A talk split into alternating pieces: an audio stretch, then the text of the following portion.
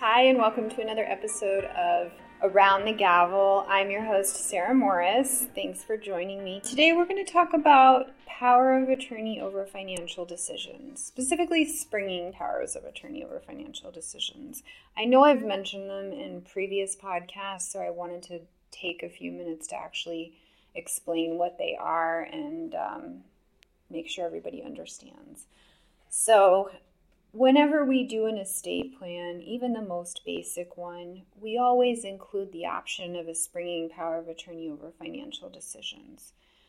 What that is, is it's it, it's called a springing power of attorney because it springs into action when you need it. So it springs into action in the event of your incapacity only.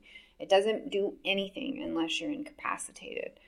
So what you do is you in this document you nominate a power of attorney to be your financial power of attorney to make financial decisions for you in the event of your incapacity. The reason you would do this is because, you know, if you're incapacitated, you still need to pay your bills. Probably your mortgage, gas, electric, you know, the typical bills, right? And if you're an individual, um, then you know you, you probably need one of these do- you need this document so that you get you can give that authority to someone else and they can pay your bills and get into your bank account to do so.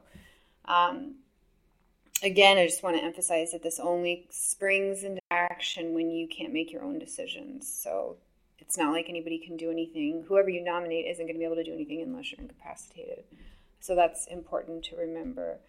Um, in this document, you are able to customize it so you don't have to give them authority over every financial decision, of course. You basically check the box for the things that you want to give them authority over.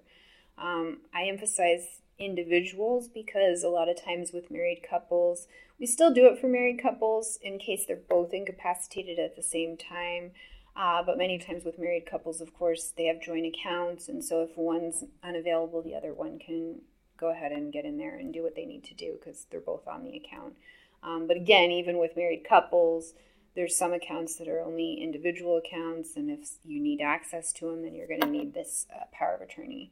So it's something across the board that um, can be used for many different, for basically any estate plan. It's just a safety provision, and it doesn't, again, it does not come into action until you're actually incapacitated. So it's not like this person that you nominate has any power until you can't actually make your decisions on your own. Um, so that's all I have for today on that. Uh, as always, follow us on all our platforms, including our podcast. And I'm happy that you're listening to this right now. Let me know if you have any comments or questions or you want to dig deeper into this. You can always give us a call. Thanks.